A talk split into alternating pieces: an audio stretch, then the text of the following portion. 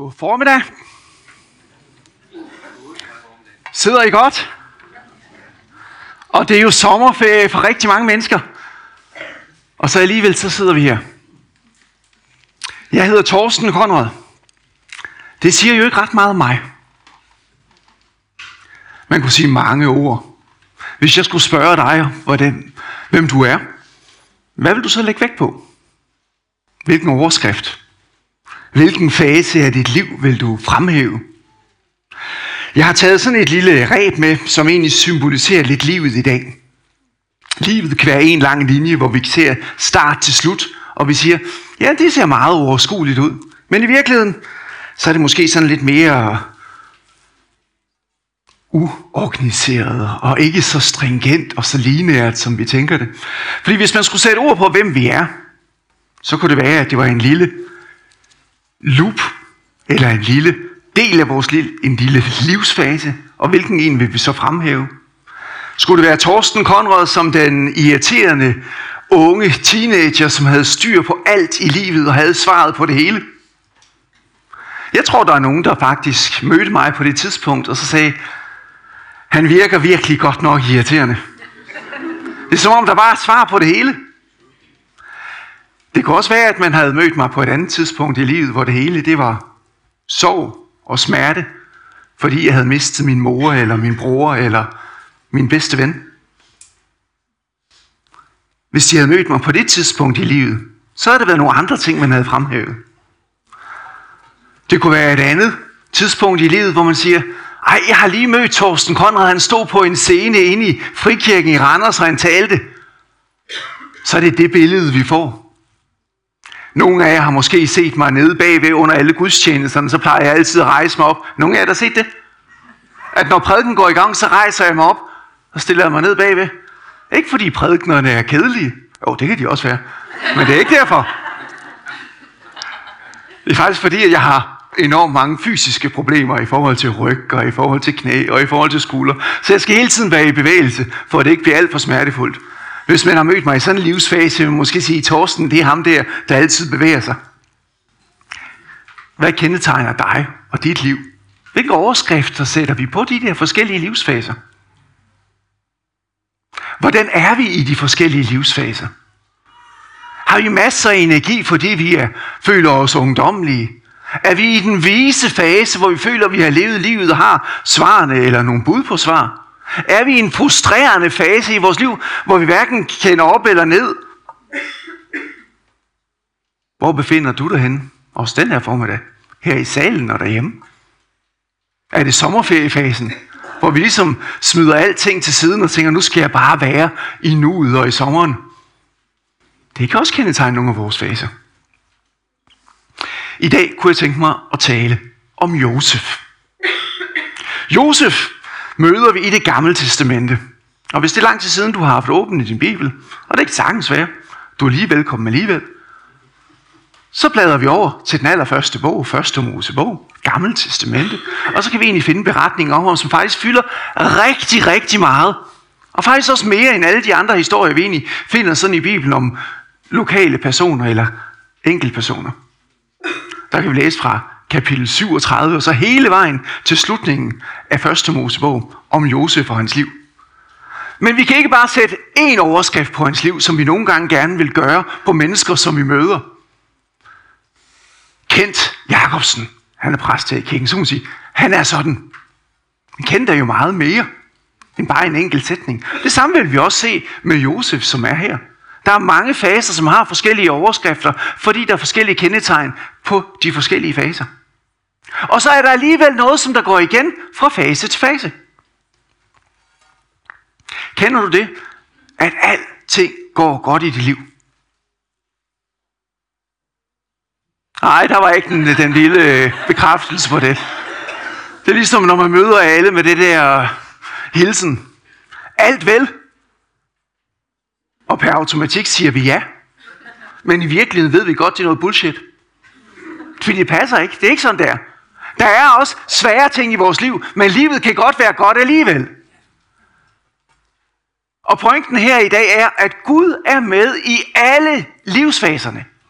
Uanset om det går op, eller om det går ned. Uanset om det går godt, eller om det går skidt. Så er fællesnævn, at Gud han er med i alle livsfaserne. Og det vil sige, det gælder også der, hvor du er lige nu. Det gælder også, hvor jeg er lige nu.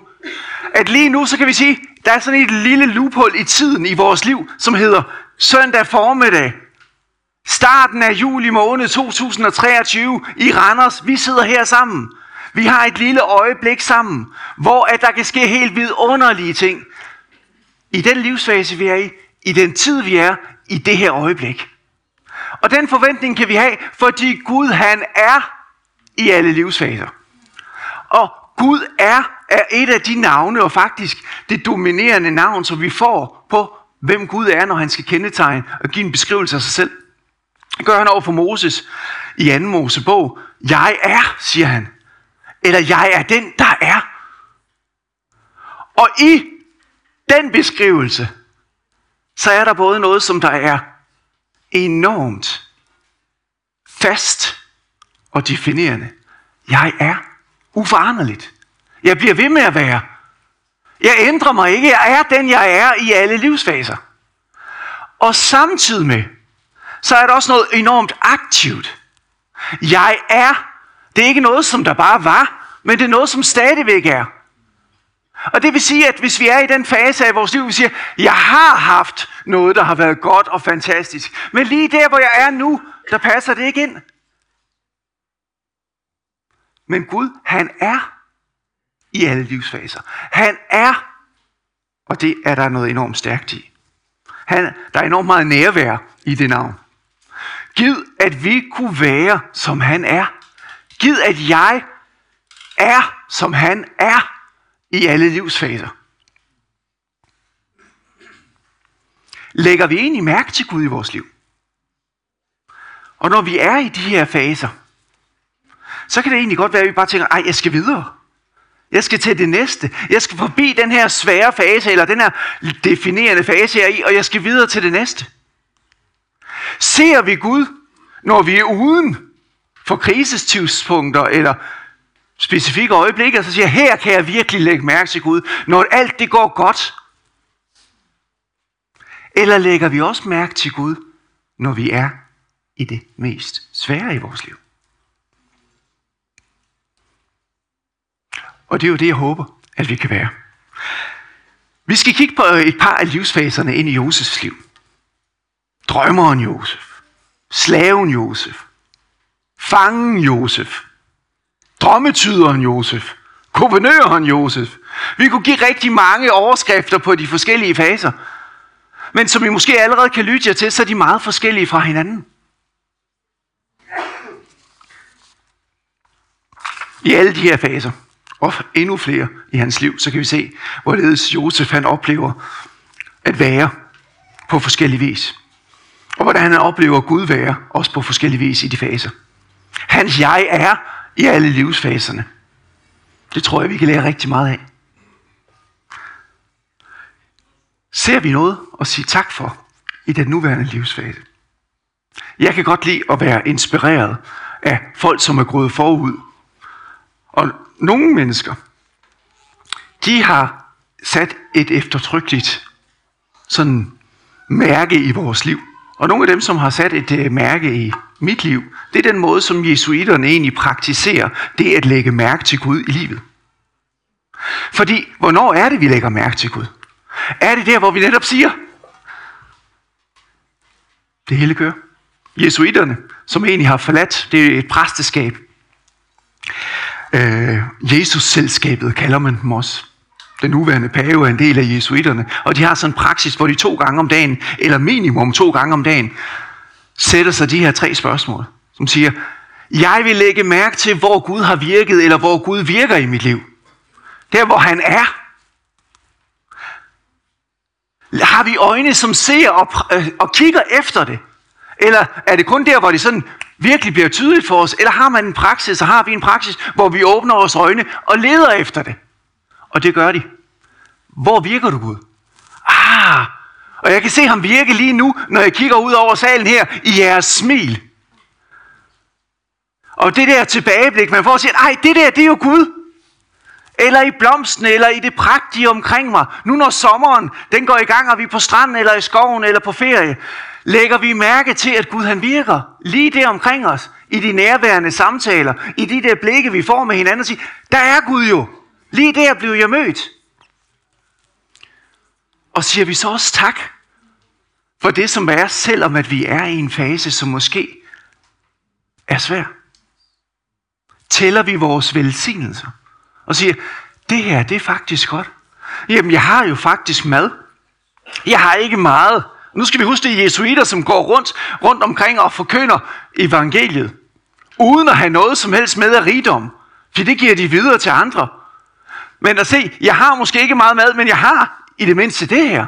Jeg har ikke meget at give, men jeg kan give det her. Så ser vi velsignelserne og tæller vi dem højt. Og som nummer tre, så minder man sig selv om Guds trofasthed frem mod min næste eksamen. Og eksamen, det er der, hvor vi sætter fokus på.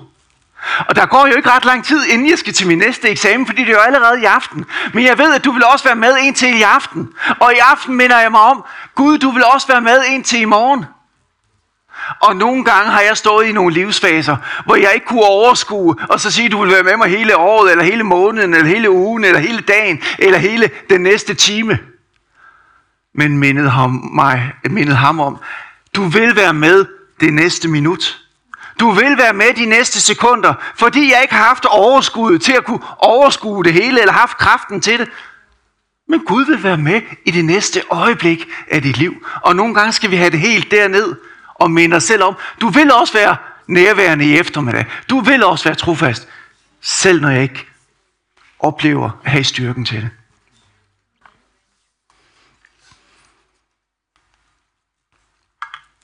Jeg stod i køen ude på en kirke weekend her i Pinse, Pinselejren, sammen med mange af jer.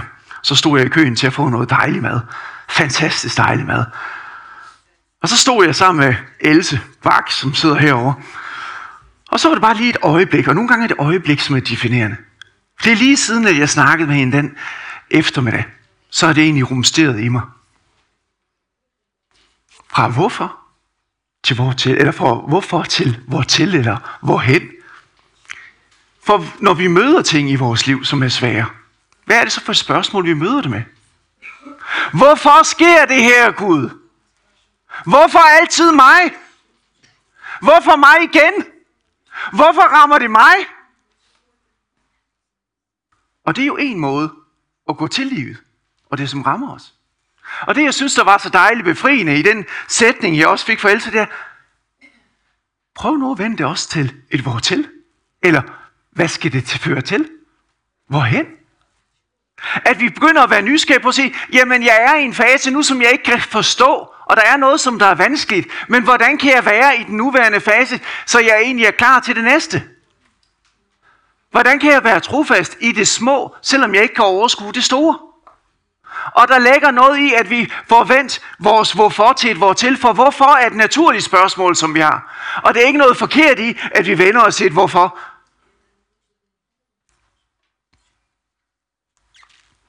Det er et helt naturligt spørgsmål, men vær opmærksom på, at nogle gange, så kan vi blive så længe i hvorforet, at det pacificerer os. Det demotiverer os. Det fastholder os et sted, hvor det, som er loopet i livet, det faktisk bliver en lykke om halsen. Som holder os tilbage, hvor det faktisk binder os på alle mulige øh, hænder og fødder, og alt, hvad vi egentlig står med, bliver defineret ud for, hvorfor, hvorfor skal jeg stå i det her? Jeg har jo ikke bedt om det her. Jeg har ikke gjort mig fortjent til det. Det er uretfærdigt. Så det kan være med til at fastholde os i en meget uheldig offerrolle også. Og offerroller gør ikke noget godt for os.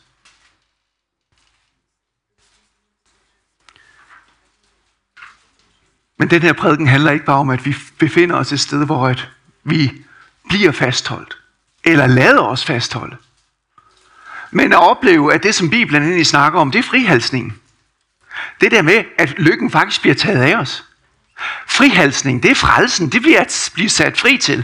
Ikke fri til, at vi bare skal fortsætte vores liv uden for de svære livsfaser, men en frihalsning, mens vi er i de svære livsfaser. For frelsen, som vi har fået, er ikke en eller anden letkøbt frelse om at sige, jamen så bliver alt dit liv godt. Nej, men det handler om, at Gud han siger, jeg er i den livsfase, du står i. Og jeg frihalser dig. Sådan så at lykken, ja, den er der stadigvæk, og du går i den, men den behøver ikke at være definerende og bindende og destruktivt og selvudslættende. Men vi kan blive frihalset, og vi kan leve det liv, som han har givet os fuldt ud.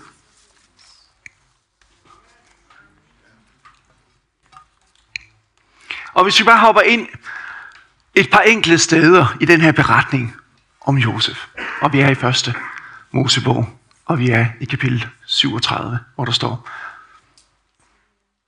vi er inde i drømmeren Josef. Han er 17 år gammel. Han har masser af drømme for sit liv. Og han er en lidt irriterende type. For han slader også om sine brødre. Det får vi at vide i det allerførste værk, som vi ikke har med her. At han gik og fortalte sin far om de onde ting, hans brødre havde for.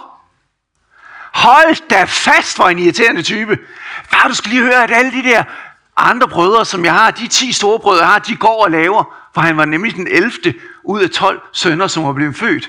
Og han var født af yndlingshustruen. Ja, du har ret, han havde to. Der var hende der, som egentlig bare fødte ham nogle børn, og så havde han hans yndlingshustru, som fødte ham, Josef og Benjamin. Hold da fast, I kan allerede fornemme, hvor meget der egentlig er på spil i den her familie, ikke? Og så den her irriterende type, far, de går altså igen og driller, eller de går og snakker grimt om dig, eller de har... Så det er forhistorien. Da brødrene så, at deres far elskede ham mest af brødrene, kom de til at hade ham, og kunne ikke tale venligt til ham. En gang havde Josef en drøm, som han fortalte sine brødre, og de kom til at hade ham endnu mere.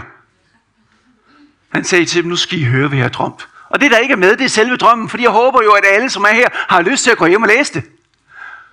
Men pointen i drømmen, det er, at han drømmer, at de alle sammen kommer og bøjer sig ned for ham.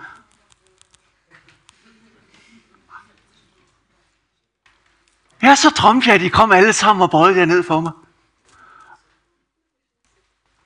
Da han fortalte sin far og sine brødre den drøm, så skældte hans far ham ud og sagde, hvad er det for en drøm, du har haft? Skulle din, jeg, din mor og dine brødre virkelig komme og bøje os for dig? Hans brødre blev skinsyge på ham, men hans far glemte ikke drømmen. Vi har drømmeren. Det kan være, at du har været i den fase, hvor du siger, jeg ved, hvad jeg drømmer om. Hvad det her det kan blive til for mig og min familie og for min slægt.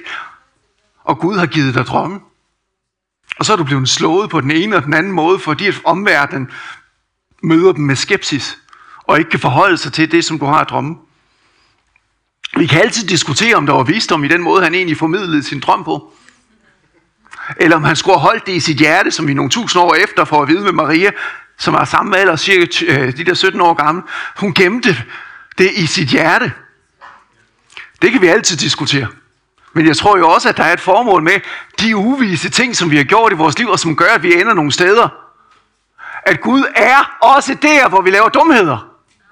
Også der, hvor vi behandler andre på en uværdig eller en ikke så heldig måde. Gud er alligevel. Så nogen vil sige, at det er selvforskyldt, det der sker med ham næst. Alligevel, så er Gud der. Så i drømmeren Josef. Og vi springer i de her historier, bare lige for at vi får lidt fornemmelse af hans liv. For nu har vi overskriften Slaven Josef, som også er et definerende øjeblik i hans liv. Da Josef kom hen til sine brødre, rev de kjortlen af ham, det lange armekjortel. Så tog de ham og kastede ham ned i cisternen, der var trom, og der ikke, for der var ikke mere vand i den.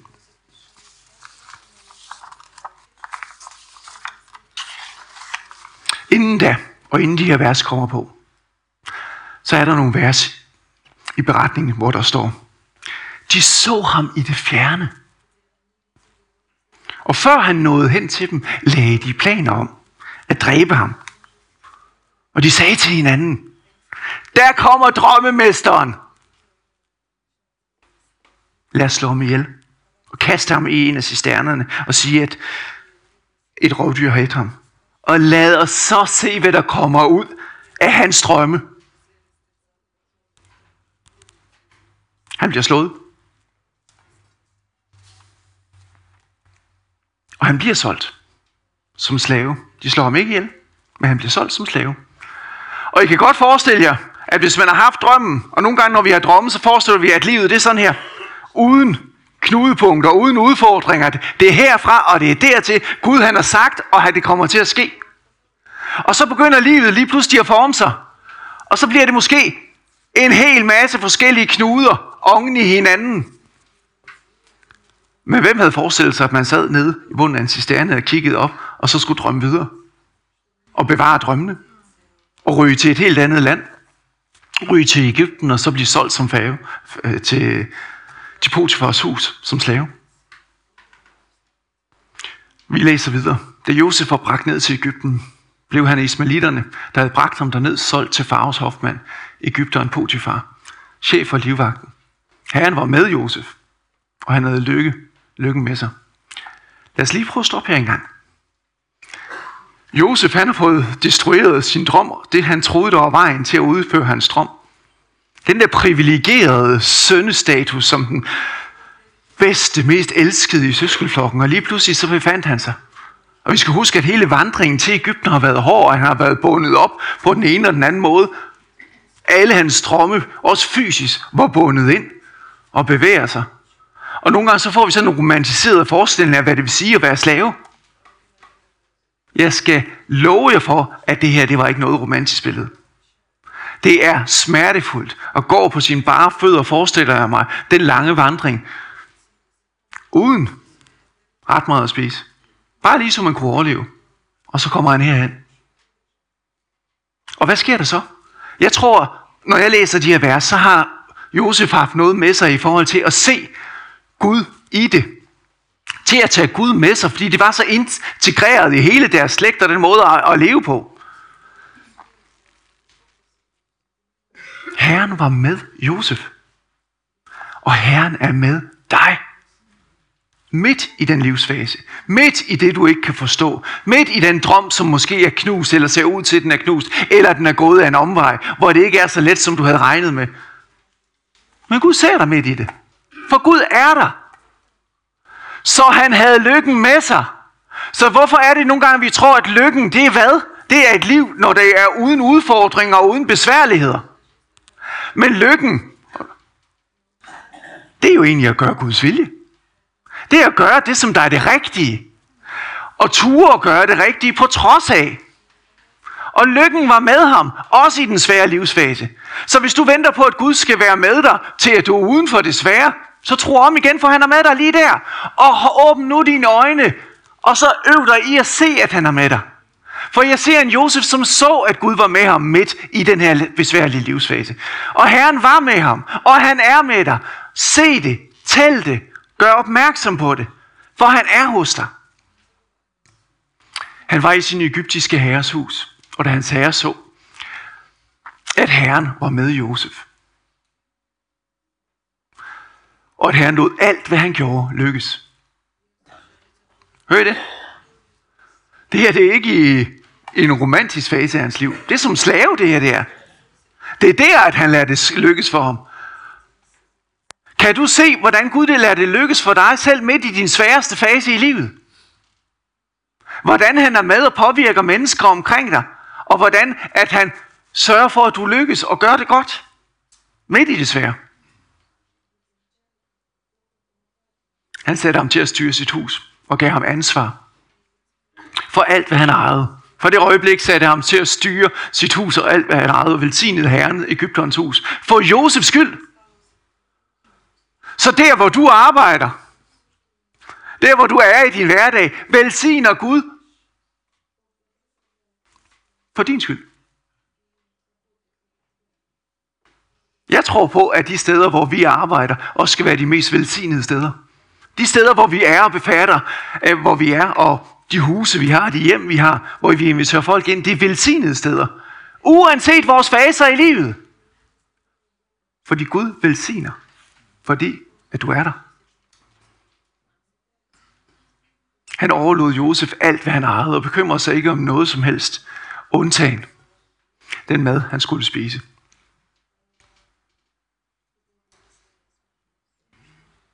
Det er rimelig meget, han overlader til Josef på det her tidspunkt. Så selv i slavefasen er han med. Og nu skulle vi næsten stoppe fortællingen her, fordi så ville det være bedst i Hollywood-stil, ikke? Vi stopper der, hvor vi siger, at de levede lykkeligt til deres dages ende. Men vi kunne fortsætte den her historie.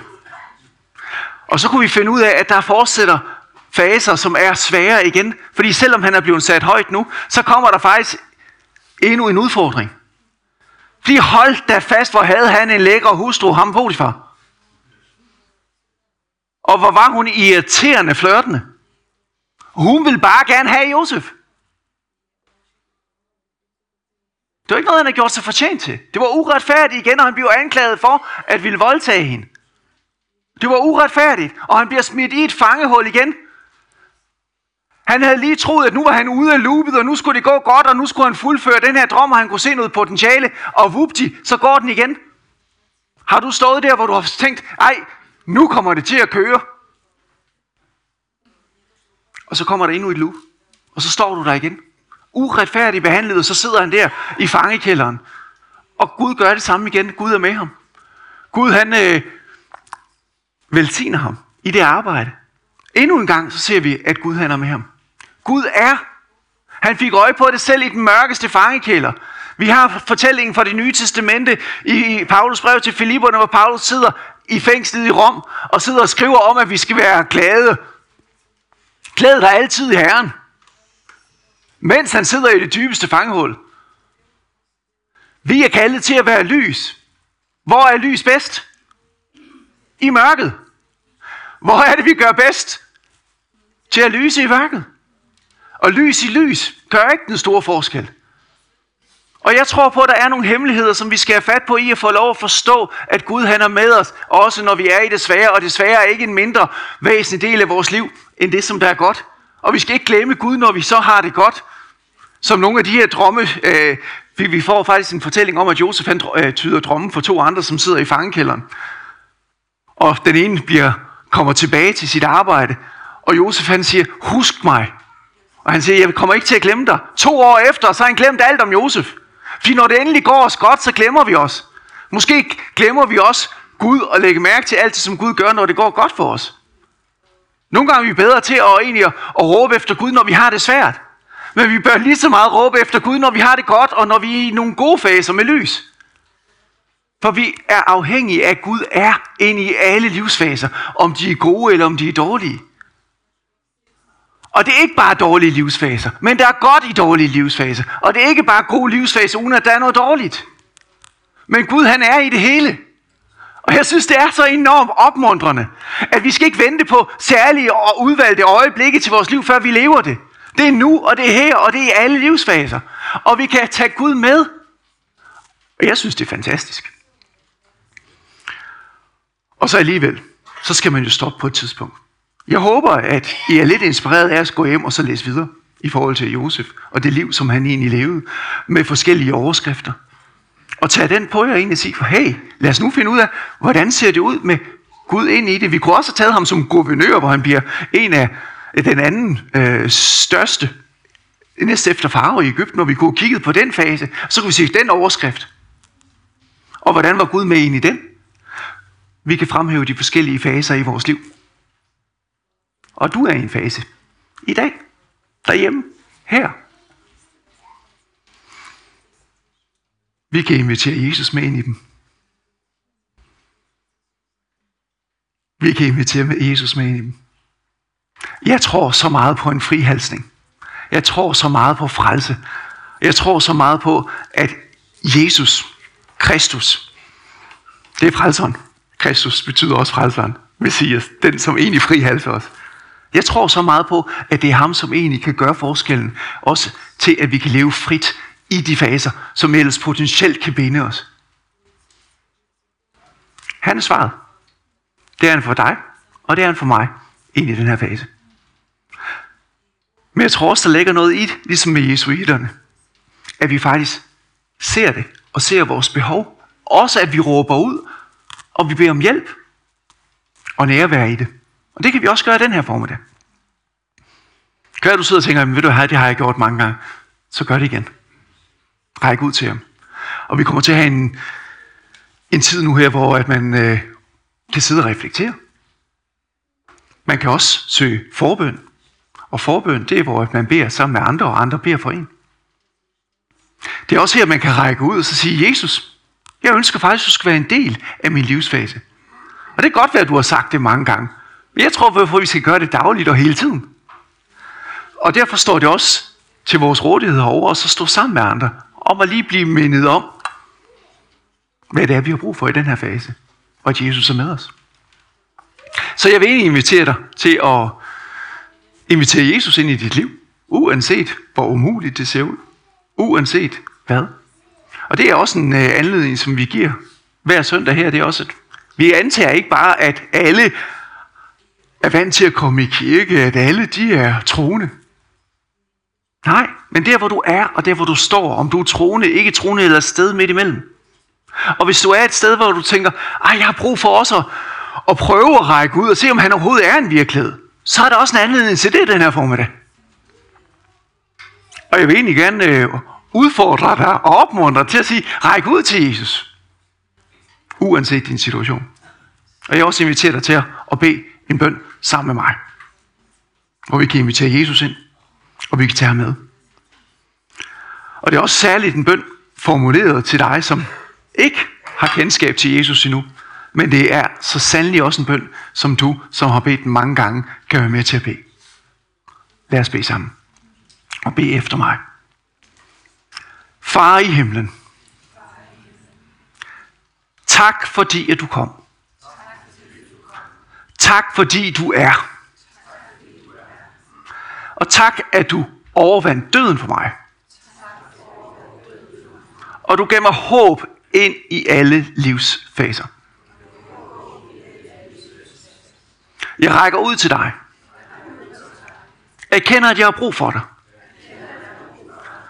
Åbenbar dig for mig. Og lad mig leve mit liv med dig. Amen. Hvis du har bedt på den første gang, eller flere gange, så er du altid velkommen til også at kontakte kirken her, lederskabet, tage til forbøn. Du kan også ringe ind på, på nummeret, som står på skærmen. Vi vil rigtig gerne snakke med dig, for jeg synes, det er enormt interessant, det her med, at vi er i forskellige faser i vores liv. Og vi kan gå med hinanden, og ikke bare alene i faserne. Så nu her det næste stykke tid, så vil vi sidde og reflektere lidt. Vi vil invitere lovsangen til at komme op og være med. Og så kan du synge med, eller du kan sidde og så tænke over det her budskab. Vi siger også farvel til jer, som er derhjemme, og egentlig inviterer jer til at komme og være med. Øh, også næste søndag, og I er også velkommen til at dukke op ude på gammel øh, Rumølvej nummer 20 nu her i eftermiddag til, til havefest fra klokken to til, eller halv, halv to til tre. Men ellers på søndag ses vi forhåbentlig igen. Så farvel til jer, og vi ses.